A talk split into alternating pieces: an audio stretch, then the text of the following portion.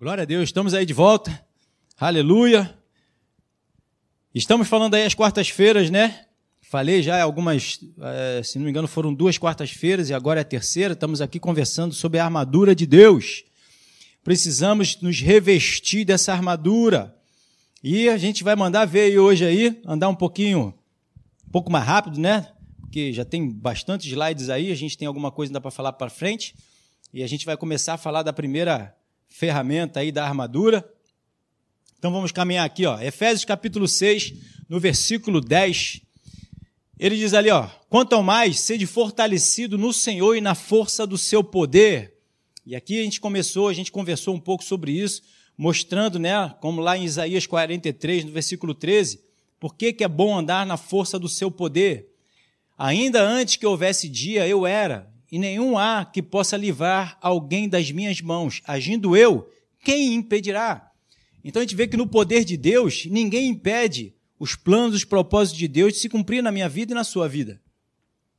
Então, muito melhor é andar na força de Deus, na capacitação de Deus, no poder de Deus, na vontade de Deus, na orientação de Deus, naquilo que Ele nos, nos instrui, no seu governo, porque nada vai nos parar. Nada vai nos fazer retroceder, basta a gente acreditar, né? Porque Deus também não vai nos forçar a nada, mas Ele vai nos instruir, Ele vai nos orientar. Cabe a nós colocar a palavra de Deus, a orientação, em prática. E quando a gente coloca ela em prática, nada nos impede. Né? Como eu tenho falado, o mundo não pode deter ou impedir de fluir uma palavra crida. Se a gente acredita na palavra, o mundo não pode deter, o diabo não pode parar. Por quê? Porque é Deus quem está fazendo, Deus quem está operando. Porque se Ele mandou, é Ele que está garantindo os resultados, não somos nós. Então a gente vê lá, quanto mais seja fortalecido no Senhor. Onde está a força no Senhor? Está na Sua palavra. Na palavra do seu poder. Na força do seu poder. Na palavra do seu poder. O poder está no Senhor. Então a palavra que ele declara, ela sai com poder. Então eu preciso colocar a palavra de Deus em prática na minha vida. Como a gente leu lá em Deuteronômio capítulo 8. Cumprir todos os seus mandamentos. Porque cumprindo todos os seus mandamentos, os mandamentos de Deus, nada nem ninguém nunca vai me parar. Nada nem ninguém nunca vai te parar. Mas no momento que eu não colocar a palavra de Deus em prática, aí eu vou começar a não ver resultados. Os resultados vão começar a não aparecer. Porque não é por título, Deus nos deu o poder de ser chamados filhos de Deus. Temos esse título, filho. Mas o filho, ele é filho enquanto ele obedece o pai. O pai orienta, o filho bota em prática e o pai traz os resultados. Amém? Então nós precisamos colocar a palavra de Deus em prática, mais do que ter o título de filho. Porque eu colocando a palavra de Deus em prática, eu estou mostrando que eu sou filho, que eu tenho um pai que está me orientando. E é ele que está me guardando, me protegendo, porque ele me disse para fazer. Então, ele me dizendo para fazer, ele garante tudo. Tanto o resultado quanto a proteção. O mal não te toca. Amém? Vimos também aqui em Atos capítulo 2, no versículo 24, o qual, porém, Deus ressuscitou, rompendo os grilhões da morte. Deus ressuscitou, aqui falando de Jesus, que rompeu os grilhões da morte, porquanto não era possível fosse ele retido por ela. Então a morte não podia segurar Jesus. A morte não podia, não podia segurar a palavra de se cumprir na vida de Jesus. Por quê? Porque Jesus obedeceu, obedecia e obedeceu a Deus. Colocou a palavra de Deus em prática em toda a sua vida. Então a morte não poderia mantê-lo lá. Aleluia. Os grilhões da morte não puderam manter Jesus na morte, porque Jesus obedeceu a palavra, Jesus obedeceu ao Pai. Então Deus pôde ir lá e, ó, Aí no inferno ele não pode ficar. Na morte, ele não pode ficar. Então é impossível a morte impedir de Deus gerar a vida, de Deus trazer a vida à tona. É impossível, é impossível. Se a gente entender que eu fui criado, fui chamado para, independente de tudo que está à minha volta, eu colocar a palavra de Deus em prática, eu não vou ficar sendo influenciado ou deixar de buscar Jesus ou deixar de botar a palavra em prática porque ela traz resultado para a minha vida pessoal. Não importa o que estão falando, não importa o que está se levantando, eu quero é botar a palavra de Deus em prática. Botando a palavra de Deus em prática, eu estou salvo, eu estou liberto, eu estou abençoado, eu estou sustentado, eu estou protegido. Mas as ofensas se levantam. As escassez, ou isso ou aquilo se levanta, não importa. A gente tem que estar de olhos fechados para essas coisas. Te ofenderam? A Bíblia diz o quê? Perdoa. Então eu vou botar a palavra de Deus em prática, perdão. Então a ofensa, aquele, aquela chateação, aquele aborrecimento, não vai ficar sobre mim nem sobre você. Vai ficar sobre aquele que não se arrepender. Tanto a palavra diz que quem ofende ou quem foi ofendido tem que perdoar. Mas me ofenderam. Eu estou no direito de reclamar. Não. Tanto um está errado quanto o outro está errado. Quem é que está certo? Quem bota a palavra de Deus em prática. Aquele que bota a palavra de Deus em prática fica sem peso, sem chateação, sem aborrecimento, fica leve, fica em paz. Deu para entender? Romanos capítulo 1, no versículo 16, tudo isso eu já falei. Vou dar uma, só uma pinceladinha e passar. Diz lá em Romanos 1,16: Pois não me envergonho do Evangelho, porque é o poder de Deus para quê? Para salvação de todo aquele que crê, primeiro dos judeus e também dos gregos. Então, ele é o poder para nos salvar em todas as áreas das nossas vidas. Porque a palavra de Deus ela tem uma orientação para tudo que nós fazemos. Tudo aquilo que a gente está fazendo, todas as situações que a gente passa, que a gente vive, como Jesus passou, por todas as situações que nós passamos, sofreu pelas mesmas coisas que a gente hoje está sofrendo e passou por todas elas, foi consolado e agora ele pode nos consolar. E ele superou, suplantou todas elas, venceu tudo. Ele colocou em prática toda a palavra de Deus em todas as situações que ele passou. Então, se ele colocou em prática, nós também podemos. Porque, como a gente sempre fala aqui, ele só fez o que ele fez por causa do Espírito Santo. E nós também estamos aqui hoje com esse Espírito Santo maravilhoso para nos capacitar da mesma forma como Jesus estava capacitado. Amém? Então ele é o poder, o evangelho, a palavra de Deus é o poder para nos salvar. Então por isso nós não nos envergonhamos, pelo contrário, colocamos em prática, porque ela vai nos salvar. Aleluia.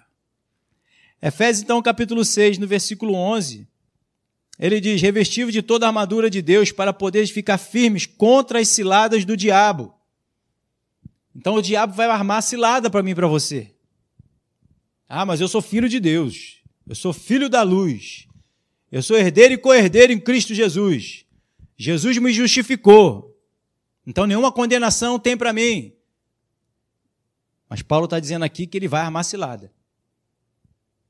Ele vai armar situações para que a gente possa cair e ser laçado para que ele possa nos pegar, para que a gente possa sair da presença de Deus, para que a gente venha a pecar contra Deus, para que a gente venha a desobedecer a palavra de Deus, que é o poder para nos salvar. Então, em todo tempo, ele vai estar armando ciladas, situações para nos tirar da presença de Deus, para nos tirar do comportamento de filho, para nos tirar de obedecer à vontade de Deus. Então, se eu me mantenho na palavra, se eu me mantenho em, em oração, em intimidade com Deus, orando, lendo a palavra, eu não vou cair nas ciladas. Porque a palavra de Deus diz o quê? Orar e vigiar. E para quê? Não cair em tentação. Não cair em ciladas. Então, quando eu oro, quando eu estou em, em, em, em, constante relacionamento com Deus, intimidade com Deus, Ele está o tempo todo também me orientando. Não faz isso. Isso não é meu. Isso é, é, é, é do diabo. Você vai pecar, você vai errar. Então, em todo o tempo, ele está nos orientando para a gente não cair nas ciladas do diabo. Porque o diabo vai tentar, irmão. Se ele tentou Jesus, se ele tentou todos os, os grandes homens de Deus, ele vai tentar a mim e a você também. A gente é que tem que estar tá vigiando, vigilante, torre de vigília, orando todo o tempo, como a palavra nos instrui, para que a gente não venha a cair. Então ele diz: revestir de toda a armadura. Não podemos desprezar a armadura. Precisamos colocar a armadura, e essa armadura ela não é um comportamento natural, não é uma veste natural. Não é ter um bom emprego, não é ter um, um, um bom salário, Não é ter uma boa casa, casa que eu digo construção. Boa casa família é uma boa arma. Não é ter, enfim, nada naturalmente falando. Não é esse tipo de armadura. A nossa armadura ela é espiritual, ela é celestial. Então todos nós podemos nos vestir dela. Eu não tenho dinheiro para comprar, não precisa. Jesus já pagou o preço. já me justificou, já me lavou, já me fez nova criatura, perdoou os meus pecados, me limpou, me ungiu, mandou o Espírito Santo. Para quê? Para eu poder vestir essa armadura. Aleluia para que eu possa estar o quê? Firmes, inabalável contra toda investida maligna. Então nós temos que botar toda a armadura de Deus, vestir toda. Você tem que botar toda. Ah, mas tem uma ou outra que eu não gosto. Então vamos conversando e você tem que mudar de ideia. Porque senão ali vai ser uma brecha que o maligno pode entrar e te afetar. Tá bom? Efésios capítulo 4, no versículo 22, ele diz ali, no sentido do que, quanto ao trato passado, o que, que ele pede para a gente fazer?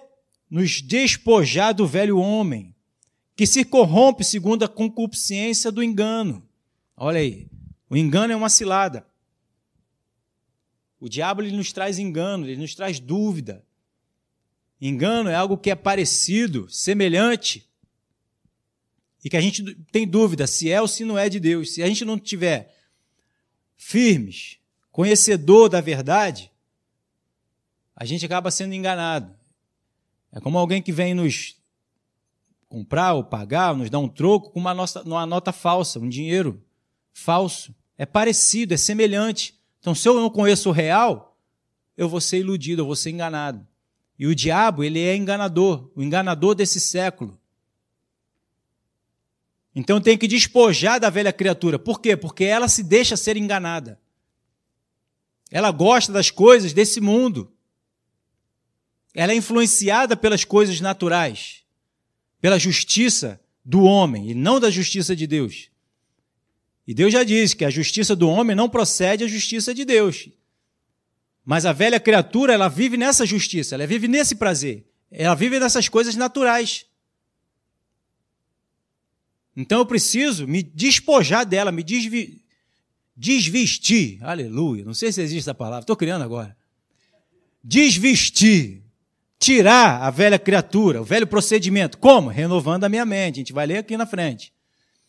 Renovando a minha mente, trazendo coisas novas, o reino de Deus, a verdade da palavra, o governo de Deus, a cultura dos céus, que é totalmente oposta à velha criatura, o velho homem que se corrompe segundo a sua, sua forma de pensamento, sua forma de analisar, sua forma de avaliar, a sua forma de decidir, a sua forma de tomar decisões daquilo que quer, daquilo que não quer, o que, que tem que fazer, o que, que não tem que fazer. Alguém ofende, ele quer ofender também.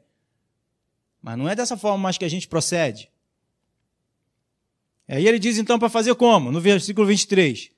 Despida a velha criatura lá, no sentido quanto ao trato passado, vos despojei do velho homem que se corrompe segundo a concupiscência do engano, e vos renoveis no espírito do vosso entendimento. Então a gente tem que pensar de forma espiritual. Pensar como Deus pensa, pensar como Jesus pensa, pensar como o Espírito Santo pensa. E como é que ele pensa? Conforme o que está escrito aqui. Essa é a mente de Cristo. Que ele nos deu a sua vontade, o seu querer, os seus planos, os seus propósitos, a sua aliança, a sua promessa, quem nós somos hoje em Cristo Jesus, é o conhecimento da verdade. Então eu preciso renovar a, a minha, o meu espírito, a minha mente, a minha forma de pensar, o meu coração. Se eu não renovar, eu não consigo viver no, na força do homem interior, no novo homem, e quem vai estar reinando é a velha criatura ainda. Está dando para entender? E ele diz: E vos revistais então de quem? Do novo homem, criado segundo Deus, em justiça, retidão, procedente da verdade, palavra. Que procede segundo a palavra. Que age a sua vida conforme o que está escrito. Não faz mais aquilo que ele achava, aquilo que ele pensava, aquilo que ele avaliava, aquilo que ele decidia. Esse homem morreu. tem que viver agora e tem que sobressair o novo homem, tomando agora decisões da parte de Deus, só aplicando aquilo que Deus decidiu. Perdoa quem te ofendeu, amém, perdoa. Porque quem pensa agora é Deus, não sou mais eu. Graças a Deus por isso. Porque tudo que eu decidi antes de me converter, antes de ser de Jesus, me levava e me levou para a morte.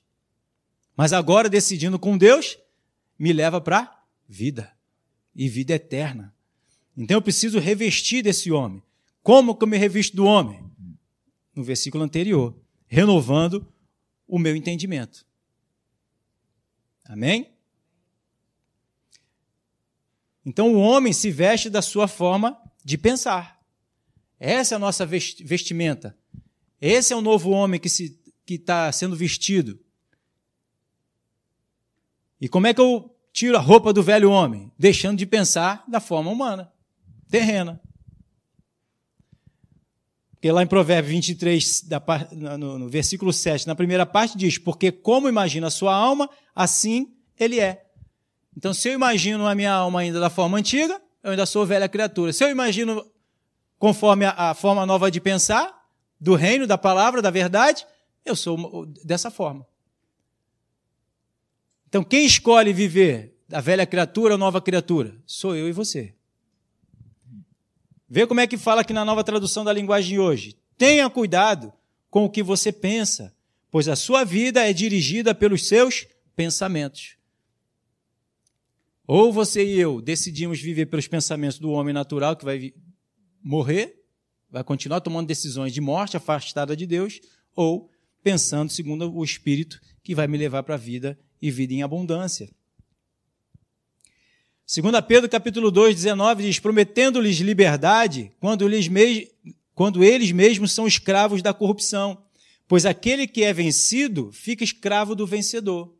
E ele diz no 20: Portanto, se depois de ter escapado das contaminações do mundo, mediante o conhecimento, olha aí, destaquei, do Senhor e Salvador Jesus Cristo, se deixam enredar de novo e são vencidos, torna-se o seu último estado pior do que o primeiro. Isso tudo provando o quê? Porque a gente foi resgatado do império das trevas, hoje lavado e remido no sangue de Jesus, na obra consumada na cruz do Calvário. Me tornei filho de Deus. Mas se eu volto a pecar, se eu volto a viver da forma antiga, eu fui dominado de novo. Eu sou escravo do pecado. E estou a ponto de ficar pior do que o que eu estava antes.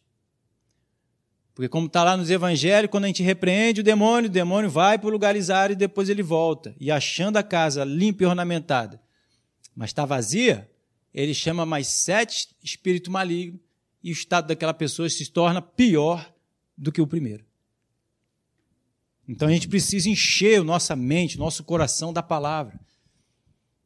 Essa casa que somos nós, que é o nosso coração, ela precisa estar cheia da palavra, porque quando o maligno, maligno voltar, tu vai dizer para ele: aqui não tem lugar mais para você, não. Aqui eu tenho saúde, eu tenho cura, eu tenho bênção, tenho prosperidade, tenho crescimento, tenho discernimento, perdoo, amo as pessoas, tenho compaixão, misericórdia para todos que aqueles estão à minha volta. Hum? Glória a Deus. Então, Romanos capítulo 12, no versículo 1 diz lá: Rogo-vos, pois, irmãos, pela misericórdia de Deus, que apresentei o vosso corpo por sacrifício vivo, santo e agradável a Deus, que é o vosso culto, mais uma vez, racional, forma de pensar. Então, como é o meu culto racional? Pensando como Deus pensa. Esse é o meu e o teu sacrifício. É dessa forma que nós sacrificamos o, o corpo, o homem natural. Como Paulo diz, eu esmurro meu corpo todo dia. É assim, ó. O homem natural querendo pensar e ele pensando da forma espiritual. Botando a vida dele para viver segundo a palavra de Deus, segundo o reino de Deus, segundo a vontade do Pai. E ele diz lá no versículo 2: E não vos conformeis com este século, mas transformai-vos pela renovação da vossa mente, forma de pensar, para que experimenteis então qual seja a boa, agradável e perfeita vontade de Deus. Então, qual é a boa, perfeita e agradável vontade de Deus. Está escrito aqui, bota em prática e veja os resultados. Isso, essa vontade boa, perfeita e agradável não é para Deus. É para mim e para você. Entende que Deus botou isso aqui, deu isso aqui, essa palavra aqui para minha vida e a sua vida ir bem? Para que a gente vá bem? Não é para que ele vá bem, ele já está bem. Ele já é Deus, ele já tem a palavra, ele já é, ele já é palavra. Então ele nos dá o conhecimento, nos traz a, a, pela graça o conhecimento revelado para que a nossa vida vá bem. É o que ele está dizendo, cara, faz isso, faz dessa forma, faz desse jeito, faz dessa maneira e a tua vida vai bem. Bota tudo isso que eu estou te instruindo aqui, estou revelando, revelei através de Jesus em prática na tua vida para tudo que você fizer ir bem. Deu para entender? Então, se eu não me revestir do novo homem, a armadura de Deus não vai me, ser, não me servirá, não vai me servir. Não vai me servir nem a mim nem para você. Porque eu estou vivendo segundo a força do homem interior. Eu não tenho autoridade para botar uma, um, uma armadura espiritual. Era como Saul. Saul era rei. Sim e não. Foi ungido como rei, tinha o título de rei. Mas na primeira prova ele foi reprovado. E Deus falou o quê? Tu foi rejeitado. E ele disse: naquele momento em que ele errou, ele já escolhi um outro. já tem outro. Então ele já tinha, diante de Deus, ele já tinha, já, já tinha sido destituído do, do, do, do reinado dele, do título dele. Mas diante dos homens ele era rei. Quem olhava para ele dizia: ele é rei. Deus está com ele, ele está com Deus. O que ele disser, nós vamos fazer. Só tinha uma pessoa, além de Deus, que sabia que Saul já não era mais rei, que era Samuel. Samuel já tinha ungido um outro homem, Davi. E a gente sabe lá na frente, quando ele vai enfrentar Golias, Saul quer botar a armadura dele, olha aí, que traz o quê? Todo o pensamento dele em cima de Davi. Quando Davi bota aquilo dali, ele diz: Isso aqui não dá para mim, não. Eu não consigo andar com isso aqui, não. É o homem espiritual botando uma armadura natural, não funciona, não encaixa. Ele não conseguia nem andar. A espada de Davi, de Saul, era pesada para ele. Mas interessante que quando foi lá para Golias, a espada não, não foi pesada, né? Aleluia, a gente vai chegar lá qualquer dia. Ô oh, glória! então não encaixa. A gente não precisa de coisas naturais, não precisa ter um, uma condição natural, um padrão natural, que as pessoas olhem e digam: hum, esse cara aí. Não, eu preciso ter uma condição espiritual. Deus não vê como, vê o, como o homem vê. Deus não avalia e não prioriza da forma como o homem. Ele não vê como o homem tem valor ou não tem valor segundo a ótica natural do homem. É segundo a ótica dele. Mateus 9,16, a gente também falou: ninguém põe remendo de pano novo e investe velha, porque o remendo tira parte da veste e fica maior a rotura. Nem se põe vinho novo em odres velhos, do contrário, rompe-se os odres, derrama-se o vinho e os odres se perdem, mas põe-se vinho novo em odres novos, e ambos se conservam. Então não tem como você botar um vinho novo num odre velho, vai romper. Não tem como botar um pano novo num pano velho, vai romper. É a mesma coisa, não tem como botar uma, uma vestimenta espiritual num homem natural, vai dar ruim. Rompe, quebra. É onde a gente vê aí muita gente no nosso meio, infelizmente, sendo quebrado, porque tem a veste, tem até a armadura, mas quer viver como o homem natural, tomando decisões de coisas naturais. É onde quebra, dá ruim. Então, Saúl tinha um direcionamento de Deus espiritual. Se ele bota em prática, tinha tudo para dar certo. Samuel até falou, tinha tudo para dar certo. Então diz ali, ó, por isso que Jesus disse para Nicodemos ser necessário era nascer de novo, senão ele não poderia ver o reino de Deus. Está lá em João 3,3. Então eu preciso nascer de novo. E a gente nasce de novo como? Voltando para, como Nicodemos diz, né? Para dentro da barriga da mãe, para poder ser renovado ali, nascer de novo e crescer espiritualmente? Não. A gente nasce de novo, a gente nasce o quê? Da palavra. A palavra me gera, né? Nós somos gerados pela palavra, bebezinho, e vamos crescendo espiritualmente falando. Como é que eu cresço? Como é que eu desenvolvo? Como Jesus. Jesus crescia. Como? Em conhecimento e graça. Diante dos homens e diante de Deus. Diante de Deus e diante dos homens. Ele crescia em conhecimento e graça. Então tem que botar o conhecimento para dentro, a graça de Deus para dentro. E assim nós vamos crescendo, vamos desenvolvendo, vamos amadurecendo. Amém? Mas não vamos ficar só como bebezinhos. Coisa que eu estava lendo lá em, em, em, Pedro, dizendo que nós temos que buscar, né? Como bebês, o, o, o como o bebê busca pelo leite, né? Quando está com fome, naquela. Com toda a força dele, porque está com fome. E depois lembrei de Paulo dizendo que ele não pôde dar alimento sólido, porque eles ainda eram como crianças. Então, quando a gente está na, caminhada, a gente vai só recebendo leitinho. Por quê? Se botar um, uma coisa mais sólida para a criança comer, ela não vai conseguir comer, não vai mastigar. Mas quando a gente começa a crescer, a gente começa a mastigar coisas, começa a passar por coisas que vão fazendo o quê? A nossa mandíbula se exercitar. A gente precisa exercitar. Então vamos exercitar a palavra, botar ela em prática. Por isso que a gente vai para as provas. Por isso as tentações, as provas, tentação não. As provas estão aí, para a gente crescer. Então, se não vivermos segundo a nova criatura, a armadura de Deus não vai encaixar, não vai dar certo. A armadura de Deus tem molde diferente, são outros padrões, é um padrão espiritual, celestial. Não é um padrão natural. Então, por isso que eu tenho que viver segundo os padrões celestiais. Eu tenho que viver da nova criatura, que a nova criatura ela é celestial. E já tem a medida do meu e do seu corpinho espiritual.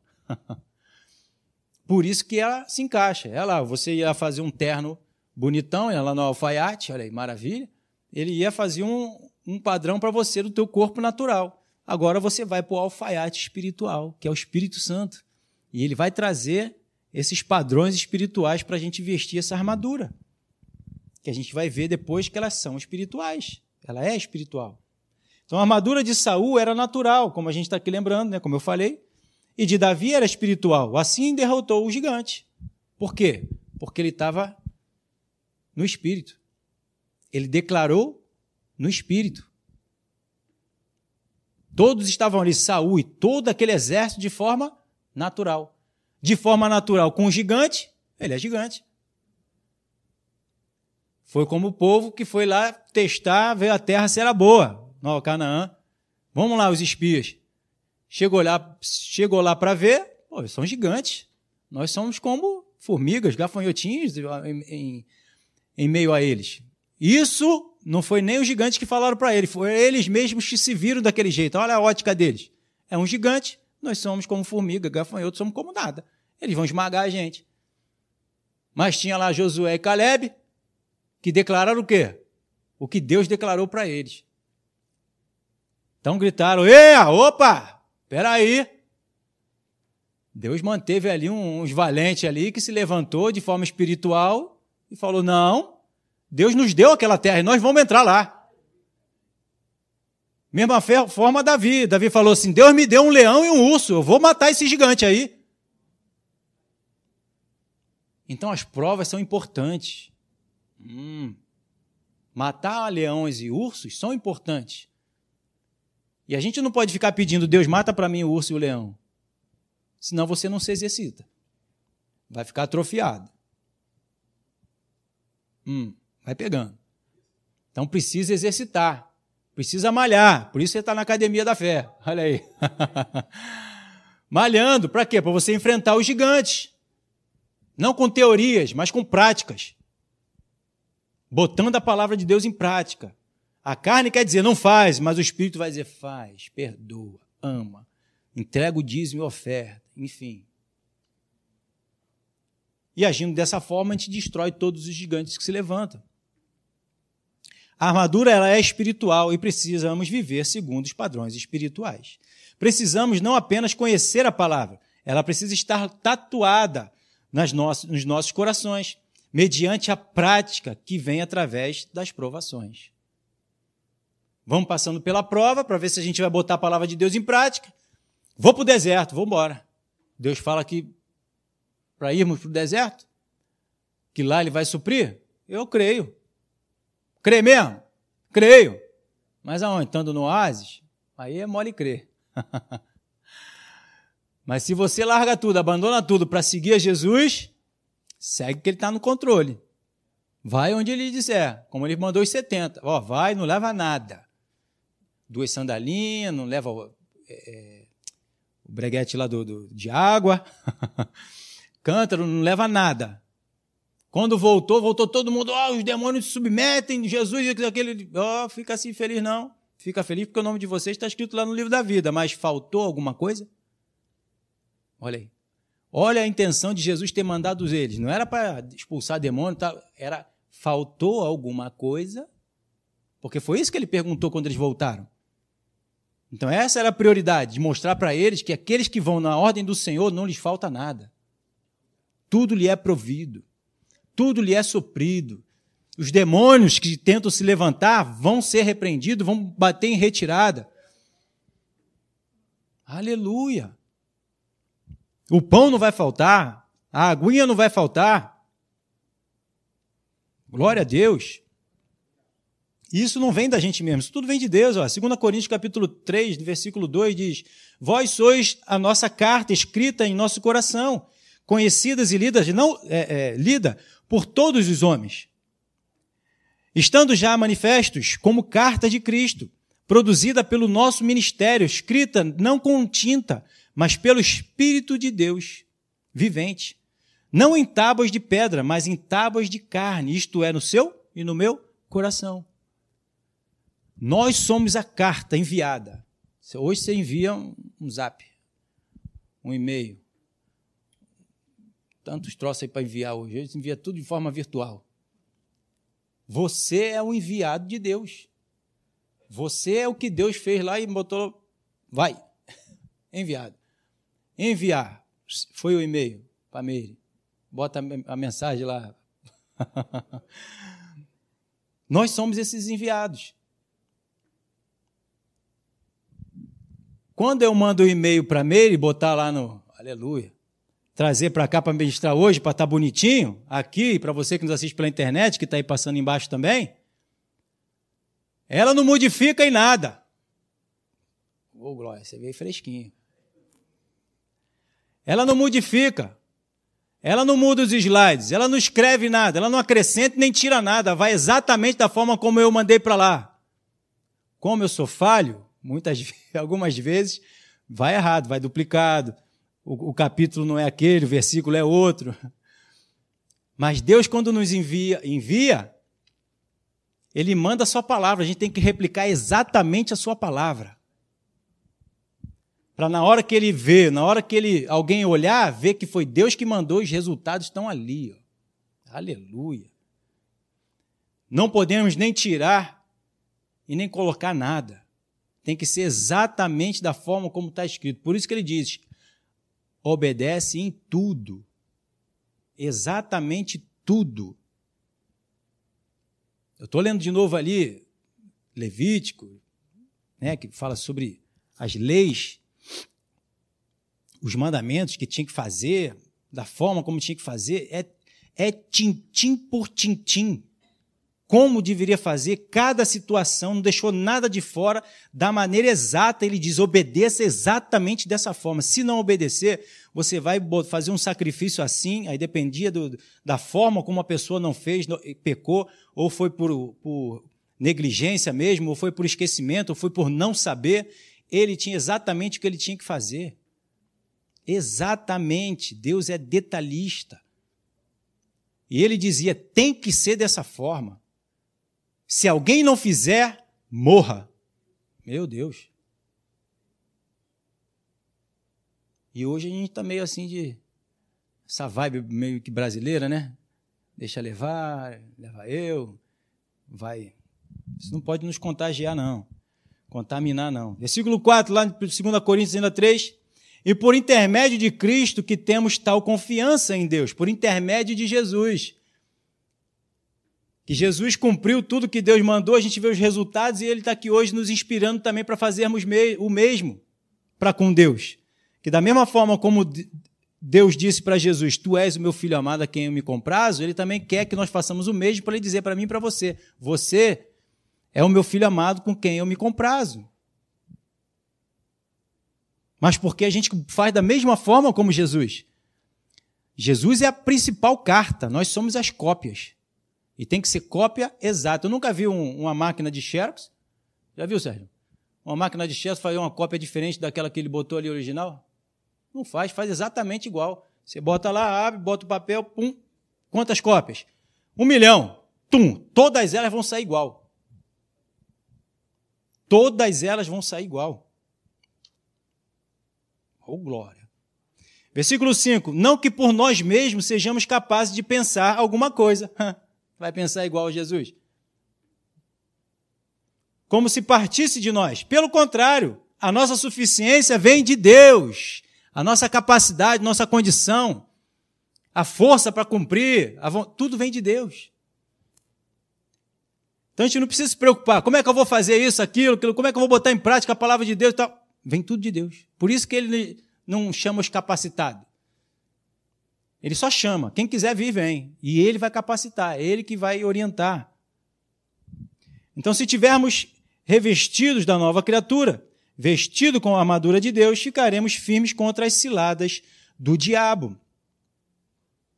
Por quê? Versículo 12. Porque a nossa luta não é contra sangue nem carne, e sim contra os principados e potestades, contra os dominadores deste mundo tenebroso, contra as forças espiritual do mal nas regiões celestiais. Então a gente não está aqui vivendo na, tranquilamente um com o outro. Um homem e outro homem. É? Ser humano com outro ser humano. Existem influências espirituais, tanto da parte de Deus quanto da parte maligna. Uns estão sendo guiado, governado por Deus, outro estão sendo governado, instruído, direcionado, guiado pelo diabo, nas regiões celestiais. Então, quem é que está botando você contra o, o, uma pessoa ou uma pessoa contra você? É o maligno. Não é aquela pessoa que simplesmente olhou para você e diz: Não fui com a tua cara, dela mesmo. Hum. Não é não. É um pensamento maligno que está governando aquela pessoa.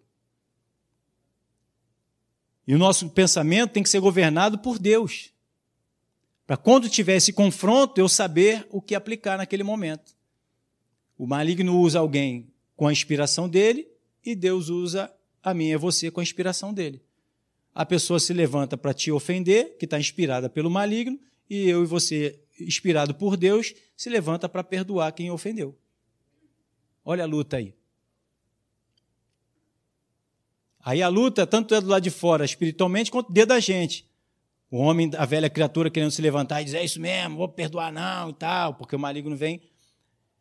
E o espiritual, a nova criatura, não, vou fazer a vontade de Deus, eu te perdoo. Então pronto, quando você se levanta e perdoa, você venceu a batalha. Não é uma briga. Ah, me logo, fecha o pau. Não é de comportamento, de atitude. Na nova tradução da linguagem de hoje, no versículo 12 ainda, ele diz: Pois, não, pois nós não estamos lutando contra seres humanos, mas contra as forças espirituais do mal, que vivem nas alturas, isto é, os governos, as autoridades e os poderes que dominam completamente este mundo de escuridão completamente eles dominam esse mundo de escuridão. O mundo geográfico, físico? Não. A forma de proceder do homem sem Deus. Essa é, é a escuridão do mundo, dos homens. Deus nos trouxe a luz, que é a sua verdade, o conhecimento, a sabedoria. Então, quando eu aplico então o conhecimento, a sabedoria de Deus, eu estou iluminando o mundo. Por isso nós somos luz nesse mundo. Porque eu estou trazendo a atitude e comportamento certo para as pessoas também fazerem o mesmo. E dessa forma a gente está confrontando a escuridão, a forma de proceder do mundo. Então, Efésios capítulo 6, ainda do versículo 10 a 12 da mensagem, eu botei assim para fazer um resumo. Para encerrar, lembro que Deus é forte e quer que você seja forte. Tomem tudo que o Senhor providenciou para você. Armas eficazes, feitas com o melhor material. Vocês terão de usá-las para, para sobreviver às emboscadas do diabo. Não se trata de um jogo com amigos no final de semana uma diversão esquecida em poucas horas. É um estado de guerra permanente. Uma luta de vida ou morte contra o diabo e os seus anjos. Por que uma luta de vida ou morte? Porque se eu tomar uma decisão errada e pecar, o salário do pecado é a morte. Se eu tomo a atitude da palavra, tendo a palavra, eu estou na vida. Então isso é constante. Essa influência o tempo todo está ou influenciando a minha e a sua mente, dardos inflamados, ou o diabo usando pessoas, ou querendo usar você ou eu para atingir pessoas também. Então nós temos que estar atento em todo o tempo nessa situação, nesses detalhes que estão acontecendo o tempo todo. Para isso, palavra, comunhão, oração com Deus.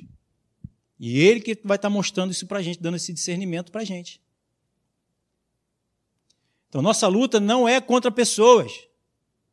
Jesus deu a vida pelas pessoas. Amém? Então, nós não estamos aqui para lutar contra as pessoas. Mas tu não sabe quem é que está se levantando contra mim. É o diabo, não é a pessoa. Não é o marido, não é a esposa, não é o filho, não é o vizinho, não é o parente, não é. É o diabo. Como eu e você confrontamos isso? Orando, repreendendo aquele mal e tendo a atitude certa que Deus pede para você ter em amor para com essa pessoa. Amar essa pessoa, assim como Deus te amou. Quando Deus te amou, você já era dele? Não.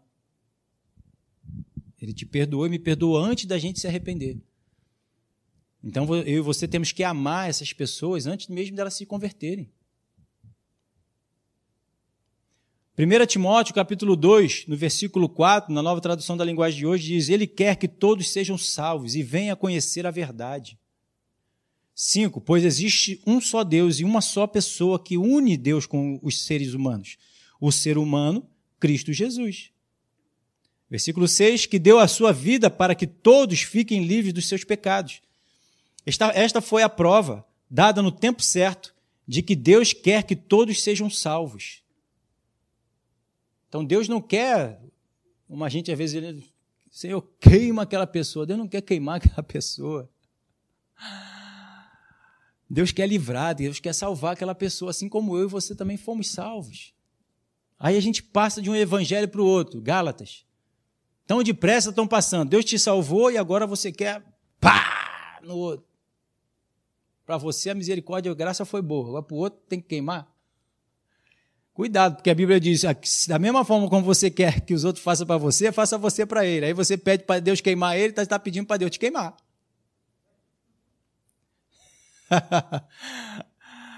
Jesus! Mateus capítulo 12, no versículo 18, na tradução da linguagem de hoje, diz: Disse Deus: Aqui está o meu servo que escolhi, aquele que amo e que dá muita alegria ao meu coração. Eu porei nele o meu espírito e ele anunciará o meu julgamento a todos os povos. No versículo 19: Não discutirá, nem gritará, nem fará discurso nas ruas.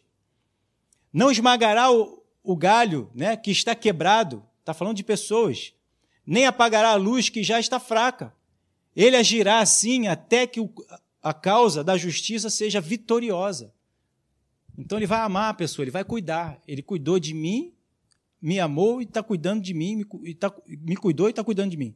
Agora nós temos que amar e cuidar das pessoas. Da mesma forma. Entende? Tem aqui ainda o versículo 21, e todos os povos vão, por, vão pôr nele a sua esperança. Então Jesus deu a vida dele para salvar todos. Não para a gente ficar condenando as pessoas, amaldiçoando alguém ou pedindo para Deus queimar. A gente lembra aqui de, de, de Pedro que arrancou a orelha de Malco e Jesus foi restaurou a orelha de Malco. pastor apóstolo Rodrigo, foi Rodrigo? Não. O apóstolo que teve aqui na nossa conferência né, de influenciadores lembrou de que quando a pessoa era ungida a, a algum ministério, né? Ela era ungida para ser sacerdote, ela era ungida na orelha, pingava-se sangue na orelha, no dedão da mão e do pé. Arrancou a orelha de Malco. Como é que ele ia ser ungido? Como é que ele ia ser um instrumento de Deus? Ó Jesus aí, não, Deus, Jesus quer usar todos. Ele não faz acepção de pessoas.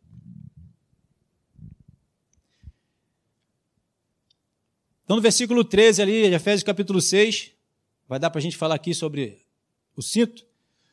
Portanto, tomai toda a armadura de Deus para que possais resistir no dia mal, e depois de ter vencido tudo, permaneceis inabalável. Então, como é que eu permaneço inabalável? Me fortalecendo no Senhor, na palavra do seu poder, na sua força, na sua capacidade, estando na verdade, renovando a nossa mente, tomando toda a armadura para a gente resistir no dia mal. Então eu preciso estar já vestido. Eu não posso me vestir. Pintou a guerra, a guerra já está do momento que a gente aceitou Jesus. Na verdade, desde quando a gente nasceu. Porque o diabo já estava lutando para ceifar a nossa vida, porque ele vem para roubar, matar e destruir. Mas a gente teve essa consciência depois que nós entregamos nossa vida para Jesus. Então a gente já tem que botar a primeira coisa. Só que a gente muitas vezes não conhece, a gente não busca. A armadura, se vestir para a gente estar protegido contra as ciladas do diabo, contra as investidas malignas contra as nossas vidas. Então nós temos que estar preparado para resistir no dia mal. Então quando o dia mal vier, eu já tenho que estar preparado. Eu já tenho que ter conhecimento, já tenho que ter sabedoria, já tenho que ter o poder de Deus agindo na minha vida, já tenho que saber quem eu sou, o que, que eu tenho, a autoridade, o poder, contra quem eu estou lutando. Sabendo disso, você está preparado. Vou entrar para o casamento. Está preparado? Aleluia. Quero ter um filho. Está preparado? Vou trabalhar. Está preparado? Quero ser pastor. Está preparado? Quero fazer isso, aquilo, outro. Se preparou? Não, eu só quero. Hum, vai quebrar. Porque não está botando armadura. Aí o maligno vem e derruba a pessoa. E dessa forma, só dessa forma, a gente vai permanecer inabalável, sem retroceder. Na nova tradução da linguagem de hoje diz: Por isso peguem agora a armadura que Deus lhe dá, agora Assim, quando chegar o dia de enfrentar as forças do mal, vocês poderão resistir aos ataques do inimigo. E depois de lutarem até o fim, vocês continuarão firmes sem recuar. Olha que maravilha. Nova tradução da linguagem de hoje. Então nós temos que estar já preparado para esse combate. Então a preparação vem antes do dia mal para que quando o dia mal chegar, você está chegar, você esteja preparado, né, para resistir e combater o bom combate da fé. A armadura de Deus me capacita para vencer tudo e permanecer de pé diante de Deus. Amém? A mim e a você. Vamos entrar aqui rapidamente no, no cinto. É, Efésios capítulo 6, do versículo 14, diz: Estais, pois, firmes cingindo-vos com a verdade. Cinto da verdade, que envolve o corpo do homem, que prende as suas calças, que o veste.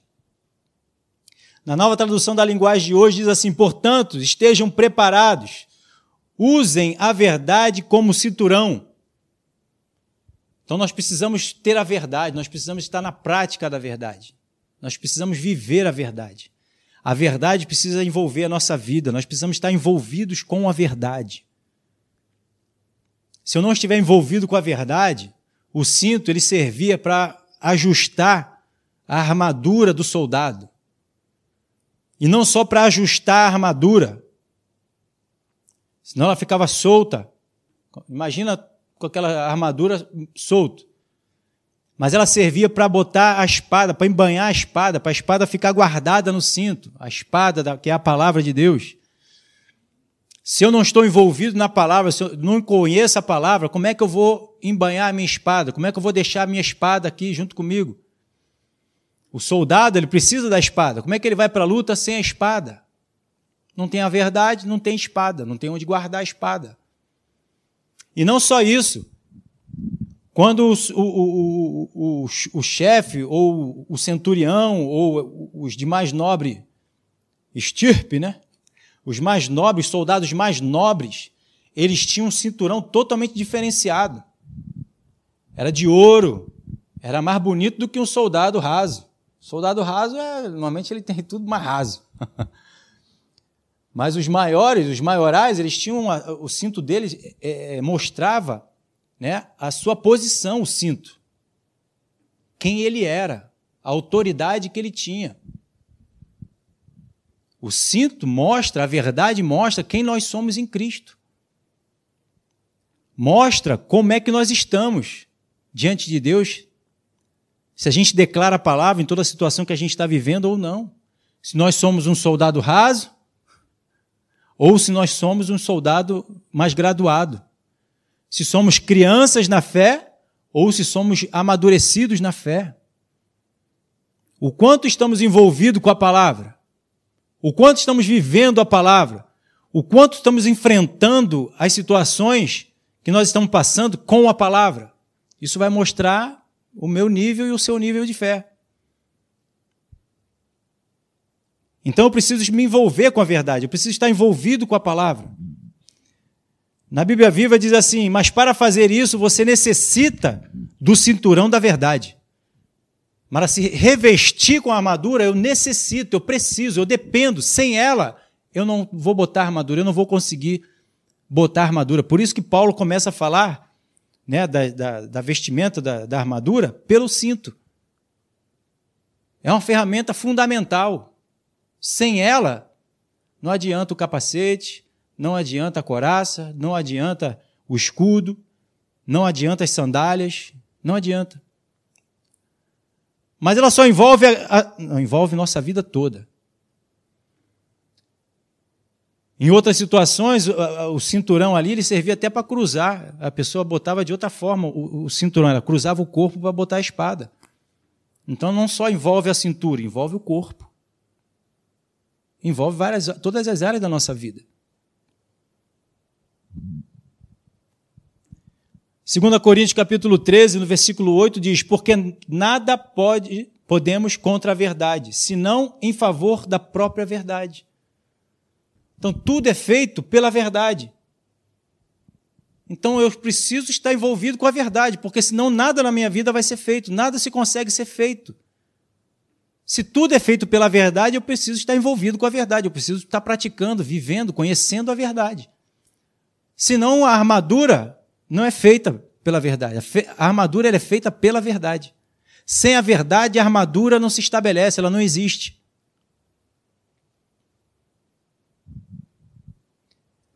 João 8,31 diz assim: Disse, pois, Jesus aos, aos, judeus que haviam crido nele: Se vós permaneceis na minha palavra, sois verdadeiramente meus discípulos. Se vós permaneceis na verdade, sois verdadeiramente meus discípulos.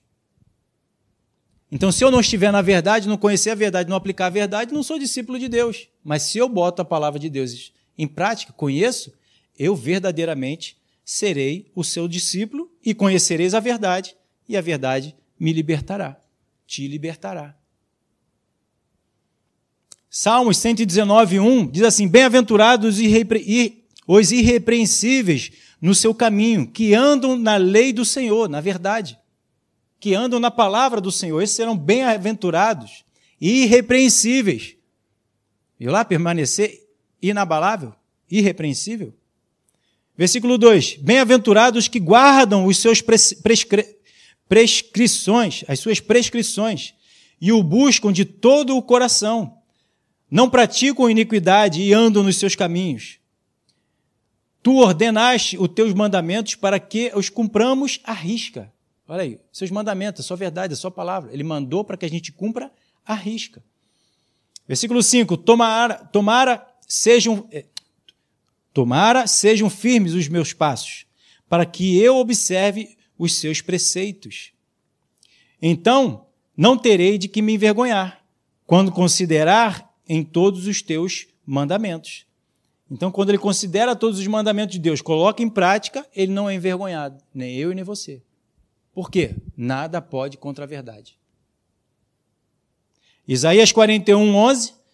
Eis que envergonhados e confundidos serão todos aqueles que estão indignados contra ti, serão reduzidos a nada, e os contenderão contigo, os que contenderem contigo, contigo perecerão. Por quê? Porque eles estão se levantando contra a verdade. Eu e você estamos na verdade, aquele que se levanta contra vai ser envergonhado. Se a gente se levantar contra a verdade, seremos envergonhados. Tem os dois lados, faca de espada de dois gumes. Salmos 40, 14 diz: Sejam a uma envergonhados e cobertos de vexame os que me demandam a vida. Tornem atrás e cubram-se de ignomínia os que se comprazem no meu mal. Então eles vão se envergonhar. E para fechar, para que nenhuma obra maligna toque a nossa vida e vivemos uma vida de liberdade debaixo das bênçãos de Deus, precisamos estar envolvidos com a verdade. Amém? Glória a Deus, vamos ficar de pé.